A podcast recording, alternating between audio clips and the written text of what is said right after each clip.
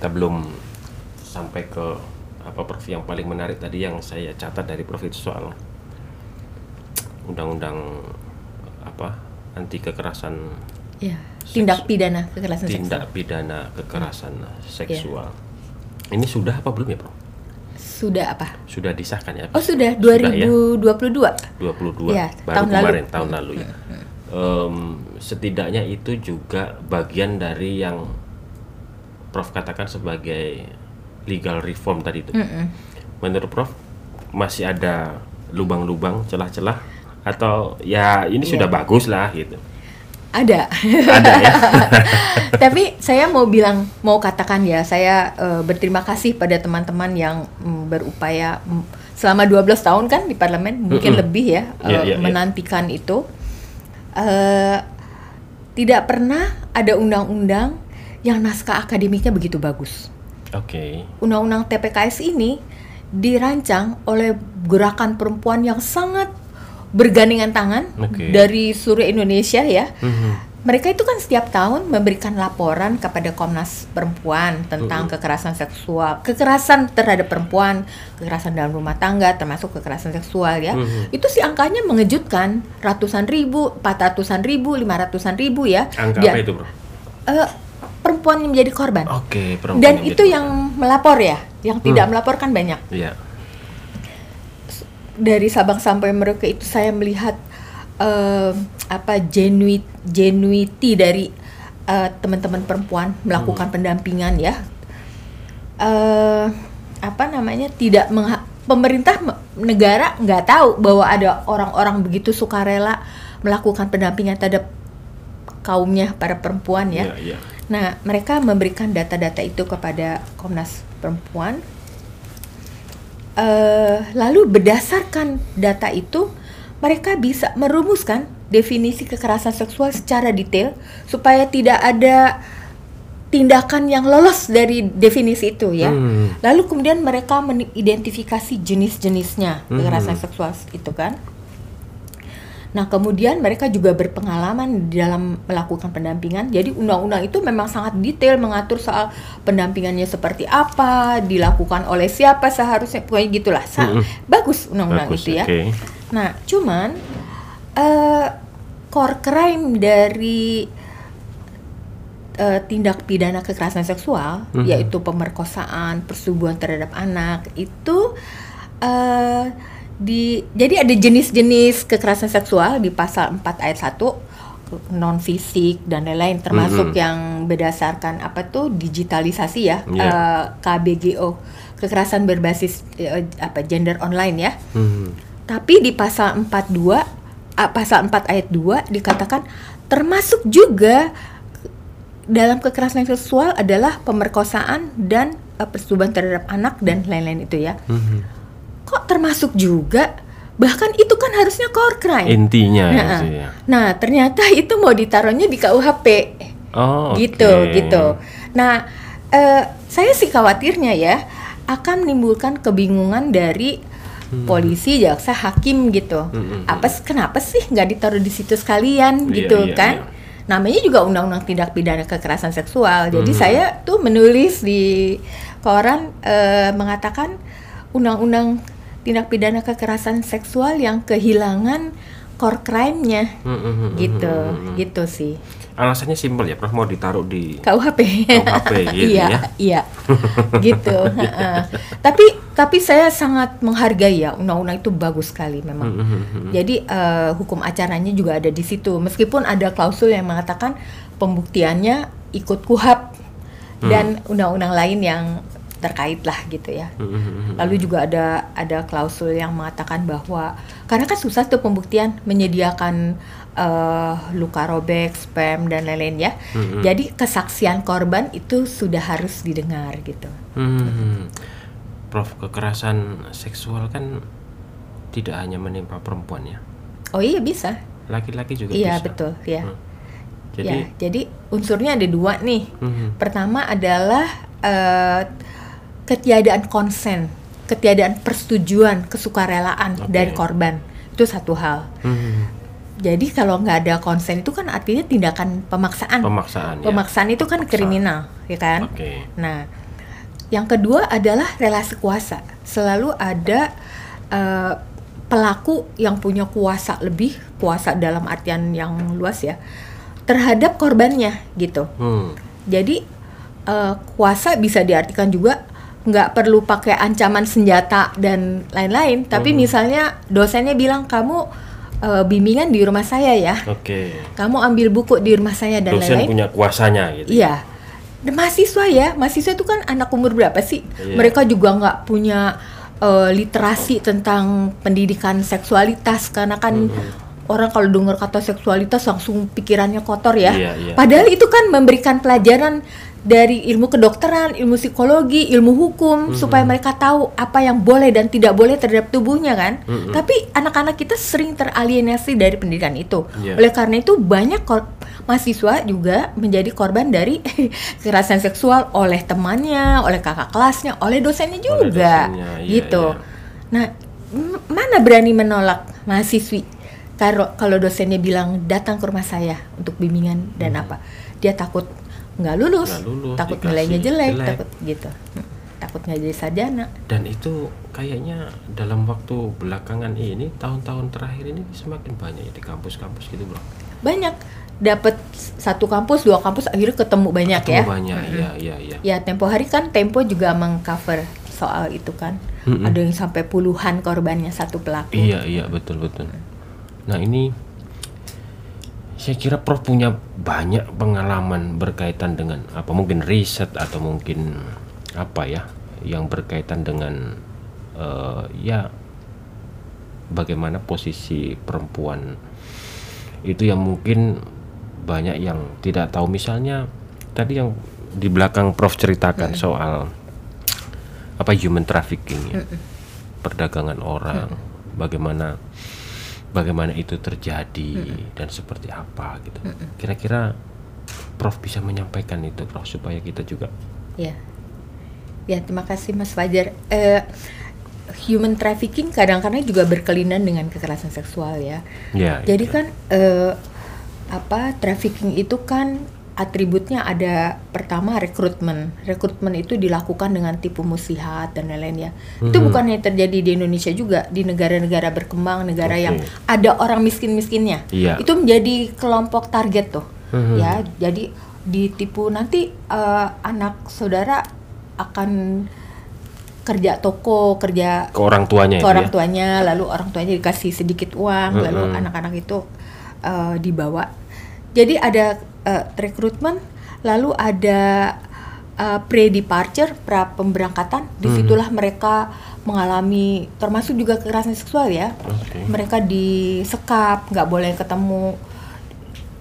Dulu Pak Ali Sadikin di Condet itu -hmm. uh, menunjukkan dia sebagai cagar budaya, tapi kemudian yang terjadi adalah menjadi center dari um, apa namanya tempat-tempat rekrutmen dan pra pemberangkatan. Banyak orang yang tidak bisa bahkan ketemu oleh keluarganya. Baru di fase itu ya pra pemberangkatan dan juga mengalami kekerasan seksual dari orang-orang yang menjaganya dan lain-lain. Lalu mereka itu dimigrasi Nah, kalau secara buku ya, secara teori, kenapa harus dimigrasi, dipindahkan dari satu tempat ke, ke tempat lain, mm-hmm. supaya mereka teralienasi dari budayanya, dari bahasanya. Migrasi dan itu maksudnya dari ditransportasi dari, dari satu tempat ke tempat lain. Ke kota lain gitu maksudnya. Ke kota lain, okay. bisa ke negara lain ya. Oh oke, okay. mm-hmm. yeah. Ini perdagangan orang ya mas ya, mm-hmm. supaya mereka uh, tidak bisa minta tolong gitu okay. kan. Nah, lalu mereka diberi pekerjaan-pekerjaan yang merendahkan dirinya termasuk juga dalam hal ini uh, fenomena migrasi yang kelihatannya fine fine aja jadi buruh migran ya mm-hmm. tapi ada eh, kasus-kasus uh, yang ternyata itu berkelainan dengan perdagangan orang ya dijadikan se- apa uh, slave budak ya mm-hmm. lalu dijadikan pekerja seks mm-hmm. oh itu yang paling mengerikan ya lalu juga pengedar narkoba mm. lalu juga menjadi pengemis mm-hmm. dan ada juga uh, yang apa penjualan organ tubuh okay. gitu ada di situ ya. Oleh karena itu waktu saya habis penelitian tentang apa ya ada uh, rancangan undang-undang sedang berproses yaitu tentang perdagangan uh, orang itu. Mm-hmm. Nah saya habis penelitian tentang pengedar narkoba. Okay. Itu yang menjadikan perempuan juga eh, kaki tangan pengedaran narkoba. Jadi di situ makanya di undang-undang itu ada kan antara lain dijadikan sebagai pengedar narkoba gitu. Mhm. Nah, jadi itu eh, atribut-atribut dari perdagangan orang Hmm. gitu sih. Mhm, mhm. Ya. Nah itu itu kemudian em, itu masih terjadi, Banget banget, Mas. banget banget. Iya. Hukum tidak atau belum bisa menjangkau atau belum ada instrumen itu atau memang penegakannya yang Kita Lemah, punya, Prof. ya kita punya undang-undangnya, tapi penegakannya itu yang lemah. Kenapa? Karena di balik perdagangan orang itu ada sindikat. Ya, Oke. ada ada buku hasil penelitian yang ditulis tulis oleh Louis Brown di Mhm. Asia Selatan, tapi dia juga nye- nyebut uh, Thailand, Filipina, Indonesia juga ya. Mhm. Itu uh, mengatakan bisnis perdagangan orang itu lebih murah daripada bisnis narkoba atau jual senjata. Karena modalnya kan nggak ada, cuman cuman nipu-nipu orang dari kampung kan. Iya iya iya iya. Dan itu ngeri sekali negara perempuan-perempuan dari negara miskin di Asia Selatan umurnya belum 11 tahun Mhm. diambil dari kampungnya kemudian mereka diperdagangkan dijadikan pekerja seks Mhm. nanti sebelum 18 mereka banyak yang mati karena penyakit-penyakit kelamin ya atau kalau mereka yang survive mereka nggak bisa lagi bahasa ibunya karena udah puluhan tahun sepanjang hidupnya ada di tempat lain gitu kan Mhm. itu eh, negara-negara ASEAN punya cerita-cerita buruk tentang perdagangan orang yang dijadikan pekerja seks. Misalnya eh, Thailand. Ini saya baca dari bukunya Yayori Matsui, seorang eh, jurnalis Jepang yang sudah meninggal, yang dia membela perempuan korban-korban ini ya. Jadi di Thailand itu ada suatu masa di mana eh, bunga itu susah didapat karena begitu banyaknya perempuan mati karena penyakit-penyakit kelamin itu Mhm. gitu. Tapi kemudian datang seorang menteri, tokoh yang mempopulerkan kondom, gitu ya. Lalu juga eh, rajanya mendeklarasikan diri sebagai kitchen of the world. Lalu mereka bergiat dalam bidang pertanian, ya. eh, lalu juga pariwisata dipromosikan.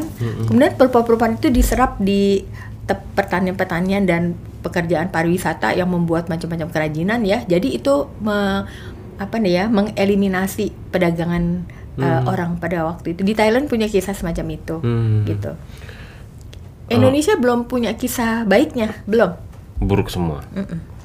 meskipun udah ada undang-undangnya ya Iya.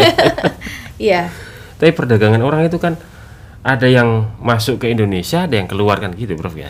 Eh, Misalnya kalau- orang banyak orang dari mana kemudian memang jadi korban perdagangan Iya, orang ke iya. ke sini gitu kan. Sebaliknya dari Indonesia ke luar gitu kan. Iya, kalau saya konsentrasinya pada orang Indonesia yang keluar Yang ya, keluar, karena mm, kenapa mereka bisa terjebak di dalam itu karena kemiskinan sih, Karena kemiskinan, karena kemiskinan, lagi-lagi ya, Prof, ya. kemiskinan. Mm-mm. Nah, itu memang saya kira semua semua mungkin ibu dari persoalan itu kemiskinan kali ya. Kemiskinan, Udah, boleh lagi nggak bapak persoalan korupsi? korupsi, ya. kemiskinan dan korupsi Iya, gitu ya. iya. Karena kalau kemudian ya itu tadi aktivitas-aktivitas ekonomi yang itu kan memang kemudian ketika ditanya soal kemiskinan. Iya. Nah, tadi makanya kembali ke empat hal yang tadi Iya. Prof sampaikan Iya. tadi yang mestinya itu legal reform, legal, legal reform, akses kepada pengetahuan akses- hukum. Iya, iya. Nah, ini yang ini yang juga penting, Prof. eh, akses kepada pengetahuan hukum. Sejauh mana sekarang orang-orang ini, terutama perempuan-perempuan ini, kemudian tahu dan paham bahwa dia punya apa namanya ya? Eh, ada instrumen hukum yang Iya. sebetulnya ditujukan untuk melindungi mereka. Iya. Itu bagaimana, Prof? Kira-kira memberikan ya ya literasi semacam Iya. itu.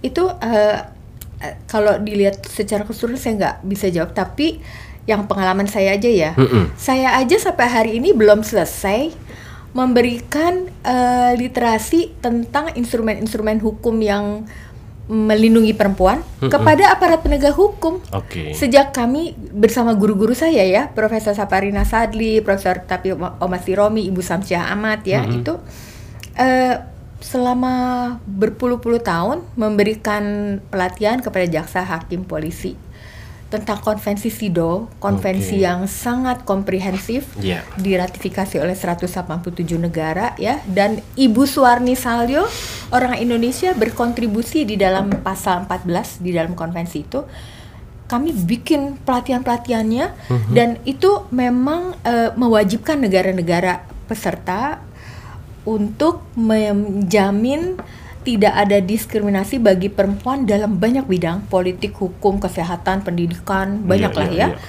Dan kalau ada yang tidak diatur, mereka bikin general recommendation Hmm. yang selalu diupdate. Ada persoalan-persoalan apa gitu ya, Mhm, mhm, eh, kekerasan dan lain-lain ada di situ. Perdagangan orang ada di konvensinya sendiri. Iya. Nah itu aja saya belum selesai mas. Mhm. Jadi banyak kalau mau di survei ada banyak aparat penegak hukum yang puluhan tahun lalu kami bikin diklat-diklatnya itu sampai sekarang belum tahu bahwa kita punya konvensi itu. Iya, iya, iya. Sementara saya pernah menggunakannya Iya.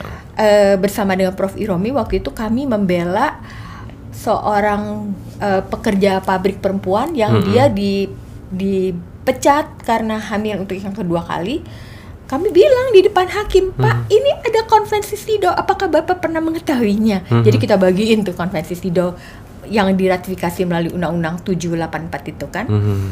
Lalu pernah ada kasus Hamil yang kedua, Iya. kemudian dipecat secara apa? Tiba-tiba gitu oleh Iya karena perusahaan. hamil. Karena Iya. hamil? Jadi kan banyak mas. Itu kan uh, menjadi rahasia umum bahwa Mhm. para pekerja itu uh, udah statusnya sebagai outsourcing ya, yang Outsourcing, gitu. iya. Lalu kalau mereka hamil itu nggak ada cerita. Mereka harus keluar ya karena atau di- ber dianggap tidak. sudah nggak berkontribusi gitu. Itu ya? sangat berbahaya bagi bangsa ini Iya, mas. iya, iya. karena wanita yang hamil yang itu sangat diunggulkan di dalam konvensi SIDO ya. Mhm. Kalau kita melindungi perempuan karena dia hamil ya, itu bukan berarti kita sedang mengistimewakan dia, tapi Iya. kita sedang menyiapkan eh, generasi, Generasi. bangsa ke depan. Yes. Jadi dia harus dilindungi kalau dia bekerja dari segala paparan kimia, Mhm. kebisingan yang merusak, pokoknya merus segala sesuatu yang merusak fungsi reproduksi. Iya. Lalu kita dia beri eh, cutinya dan Hmm. tetap harus dibayar Iya. segala hak dan tidak kehilangan segala macam tunjangannya gitu ya. Mhm. Dan juga cuti haid. Itu itu kita sedang melindungi perempuan-perempuan yang kelak akan menghasilkan generasi, ke Generasi depan. ke depan. Jadi itu jangan diutak-atik Mhm, ya. mhm, Ja- jangan dikatakan kok laki-laki nggak dapat cuti kok gitu kan, gitu kan. Nah, kayak gitu-gitu tuh, Mas. Kalau istrinya cuti hamil, suaminya juga cuti mendampingi istri Nah, hamil. kalau di negara maju iya, Mas. Karena kan sekarang eh, apa demografi dunia banyak negara, Indonesia sebentar lagi Hmm. sudah akan aging populasi. Jadi eh, orang yang umurnya tidak eh, produktif lagi, 54 ke atas, Mhm. itu sudah akan jauh lebih banyak daripada orang muda Iya, iya, gitu dan itu kan eh, berbahaya sebenarnya kalau kita tidak memberi insentif-insentif kepada orang-orang untuk mau itu udah terjadi di negara-negara maju Iya. pada nggak mau punya anak Mhm. pada nggak mau punya anak Betul, sekarang tuh betul. nilai-nilai free child itu sudah ditemukan ada di kalangan orang-orang muda Hmm. iya dan itu bahaya Bahaya itu, udah betul, dirasakan oleh negara-negara yang kekurangan dokter ke- kekurangan apa gitu Hmm. karena orang-orang nggak mau punya anak Ya kembali ke tadi, Bro. Hmm. Ke kepada hakim yang hamil kedua dipecat kemudian Prof menunjukkan ini ada loh iya konvensi dipulihkan sih mas SIDO dipulihkan gitu. Mm-mm. Ses- artinya sesuai kemudian iya uh, hakim itu kemudian melihat itu gitu. Iya, jadi kan kalau udah diratifikasi melalui undang-undang kan Iya. seta- setingkat undang-undang toh. Betul, iya. Nah dia kan harus melihat itu Harus kan. melihat itu Mm-mm. dan akhirnya melihat itu. Iya, Hakim. ha-ha, Hmm. iya. Ada kasus lain, Bro, yang Itu udah lama. Kalau nggak salah dulu pernah ada pengacara, saya lupa namanya, dia juga tokoh ya. Pernah juga dengan konvensi SIDO membela buruh gitu. Mhm. Nah kalau yang pramugari Garuda itu kami bela dengan konvensi SIDO. Mhm. Pasal 11 dari konvensi itu mengatur secara detail tentang bahwa perempuan pekerja tidak boleh sejak dari rekrutmen di didiskriminasi soal capacity buildingnya pelatihan-pelatihan. Kamu kan perempuan kamu nggak usah ikut. Gitu nggak boleh. Lalu eh, apa namanya upah tunjangan-tunjangan. Tunjangan keluarga itu tidak otomatis diberikan pada pekerja perempuan loh mas. Karena dianggap yang punya keluarga hanya laki-laki. Iya. karena undang-undang perkawinan kan mengatakan suami adalah kepala keluarga istri adalah ibu rumah tangga. Iya. jadi kalau si istrinya itu kerja, dia dianggap ibu rumah tangga, rumah cari tangga. tam- tambahan doang untuk beli lipstiknya saja. Padahal dia kan untuk juga gitu kan. Iya, iya. Eh, lalu dia apa namanya ada hak pensiun dan kalau dia punya bayi di di konvensi itu dikatakan semua tuh eh, apa namanya korporasi pegawai pe- kementerian semuanya lah harus menyediakan tempat i- penitipan anak jadi Oke. ibu itu bisa sambil menyusui anaknya lalu kerja lagi gitu tidak kehilangan eh, fungsi-fungsinya dia gitu Iya iya iya. tapi apakah itu di diimplementasikan? Mhm. Ya, itu dia persoalannya. Enggak ya Prof ya. Banyak enggak? Banyak enggak. Iya, iya. Tadi pramugari Garuda tadi. Oh ya, pramugari Garuda. Jadi mereka umur 45 otomatis eh, dikasih surat pensiun. Padahal waktu itu undang-undang eh, mengatakan eh, pekerja BUMN 56. Waktu PNS masih 55, dia udah 56, 56. waktu itu ya. Iya. Tapi pramugara tidak gitu. Nah alasannya kami dua tahun loh mendampingi para pramugari itu untuk pergi ke Kementerian BUMN, ke pe- Menteri Perempuan, Menteri Tenaga Kerja ya, ke DPR gitu kan, untuk advokasi tuh. nah terus eh, alasannya itu sangat nggak masuk akal karena perempuan kalau udah 45 tahun kehilangan kecantikan. Padahal kan 45 tahun tuh masih cantik-cantiknya. Lagi cantik-cantiknya itu. Iya, lagi pula kalau orang naik pesawat itu emang dia mau lihat orang cantik atau mau selamat sampai tujuan kan? Iya, Gitu iya, pertanyaannya ya. Iya. Udah, dan itu pengalaman selama dua tahun advokasi itu eh, apa kurang ada juga hal-hal yang tidak menyenangkan. Misalnya di DPR, eh, anggota DPR yang diadukan soal itu bilang, oh iya dong, 45 harus pensiun. Nanti masa kita manggil dia Mbah Pramugari, Mbah Pramugari itu pelecehan sih, gitu-gitu ya. Nah akhirnya eh, saya bikin konsorsium lawyer mas. Hmm. Jadi ada LBH Apik, LBH Jakarta, terus ada LKBH-nya universitas yang ada di Jabotabek ya, Hmm. UI, Unkris, Atmajaya ya. Kami udah siap-siap mau ke pengadilan mas waktu itu Hmm. ya. Eh, ada Asvin ya, eh, Iya. YLBHI. Iya.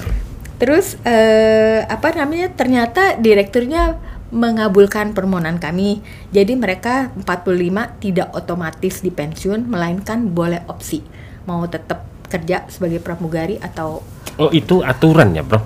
Yang 45 harus Aturan pensiun di eh, Garuda. internal ya, Internal. Garuda ya. Aha. Padahal undang-undangnya Iya. 56 gitu. iya, Mungkin juga teller-teller bank itu juga kali ya Prof ya. aku rasa. Hmm. Iya. Nah, setelah itu itu diterima oleh eh, manajemen Garuda oleh Iya, direkturnya. iya. Kemudian setelah itu eh, 45 Bo- dia boleh pilih. boleh pilih. Mau pensiun atau enggak. Tapi sebetulnya mereka rugi loh kalau di pensiun 45 karena mere- mereka masih punya kesempatan 10 tahun untuk Iya, terbang iya. dengan segala insentif, pengalaman dan lain-lain kan. Itu Iya, mereka iya. hilang. Nah, itu memilih itu eh, fair Prof ya. Diminta memilih. Ya lumayan lah mas Daripada otomatis di pensiun kan Iya, iya, iya. Dan itu anu ya, tidak hanya satu, tapi setiap atau banyak lah yang mengalami itu ya. Ya itu Garuda loh Itu Garuda. BUMN yang representasi negara kita di luar negeri ya Iya, iya, Masa peraturannya kayak gitu Iya, Uh, iya. Itu kan apa against human rights kan Yes. Masa kayak gitu gitu kan Nah kes- di penerbangan yang lain saya kira juga iya. Masih ada nih penerbangan saya- kita nggak usah sebut nama tapi pasti semua orang tahu bagaimana para perempuan itu disuruh pakai kain panjang tapi dibelah sampai dada sampai sa- sorry sampai Paha. paha. Iya. Itu kan juga suatu pelecehan. Apa gunanya? Oh, iya, iya. gitu kan? Itu kan tujuannya supaya kalau dia sedang apa menolong orang mengangkat apa dia Iya. orang bisa lihat. Itu kan sesuatu yang enggak tapi heran nggak ada orang yang ribut soal itu Itu ya, Bro. Saya baru nyadar ini. Itu terpaksa atau bagaimana ya? Atau memang aturannya memang dibuat begitu ya? iya terus kita lawan dengan konvensi SIDO itu pasal 11 Bro? Hmm. jadi kita sosialisasi tuh setiap kali membela pramugari itu ke Sekarang ke masih berarti? saya nggak tahu sekarang perkembangannya seperti Oh, apa saya nggak tahu lagi Iya, iya. tapi waktu itu generasi tersebut Karena eh, pramugari yang pakai belahan sampai sini itu masih ada sampai sekarang. oh iya sekarang itu masih kalau itu Iya, masih iya, iya. Ya, artinya ya itu kalau memang dilihat dari perspektifnya Prof Sulis itu menjadi sangat eh, menarik. Nah, Prof eh, kira-kira ini kita bicara tadi banyak soal soal ada celah hukum, ada soal penegakan hukum yang belum optimal gitu kan. Macam-macam persoalan kita sudah belanja nih, Prof.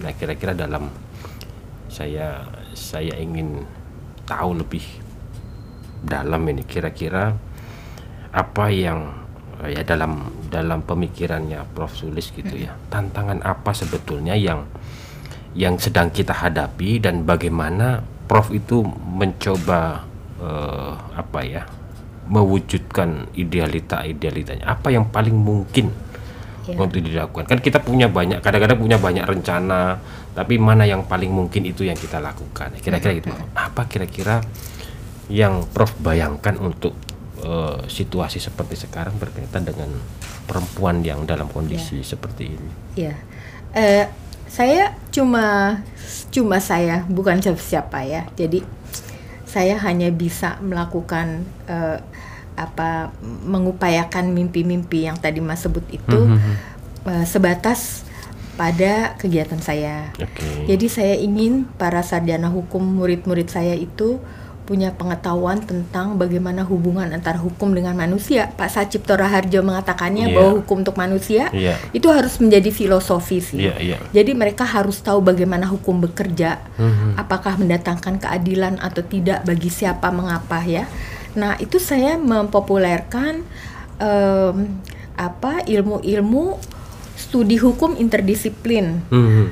jadi menguatkan eh, ilmu-ilmu sebetulnya bukan baru karena dari Res School ya saya ngi- mengikutin tuh selalu ada kuliah eh, eh, hukum dan masyarakat. Iya. zamannya Pak Boy Marjono Profesor eh, Boy Marjono ya itu eh, dia buat buku. Saya juga lihat kurikulum di angkatan mereka juga seperti itu. Angkatan sebelumnya kan ada profesor saya Profesor Tapi Omasi Romi Profesor Gandhi Lapian ya. Lalu angkatan Pak Boy juga dan sekarang itu saya mengupayakan supaya itu juga menjadi eh, perhatian daripada para mahasiswa hukum. Karena pada umumnya nih saya nggak tahu di universitas lain ya. Iya. kalau di tempat saya dari segitu banyak mahasiswa baru mungkin 60% mereka memilihnya hukum bisnis. Karena cita-cita mereka menjadi orang kaya kan? Pertanyaannya adalah siapa yang mau jadi public interest lawyer human rights lawyer gitu kan? Jadi saya ingin eh, apa ya mengajak mahasiswa hukum untuk berpikir tentang keadilan bagi kelompok-kelompok yang tertinggal. Sebagian besarnya adalah perempuan gitu. Itu saya melakukan dengan membuat kuliah-kuliah baru ya. Eh, baru pertama nih mas kami punya kuliah di tingkat magister social legal studies atau hukum dan masyarakat di UI gitu ya. Lalu ke- eh, juga buat jurnal eh, Indonesian Journal on Social Legal Studies gitu. Saya memberikan ruang kepada para sarjana hukum atau mereka yang bukan sarjana hukum tapi tertarik untuk belajar hukum untuk me- apa m- memberdayakan diri sendiri dengan pengetahuan-pengetahuan tentang hubungan antara hukum dan masyarakat. Supaya kita bisa menyongsong Indonesia masa depan Iya, iya. dan memberikan keadilan. Pertumbuhan ekonomi menurut saya tidak cukup. Jadi orang Indonesia harus dibebaskan dari rasa takut, eh, merasa hak hak dasarnya terpenuhi. Buat saya itu penting. Itulah inti dari demokrasi, rule of law gitu kan. Iya, iya. Dan juga eh, harus kita dukung bersama agar di negeri kita ini eh, betul-betul terjadi fair trial.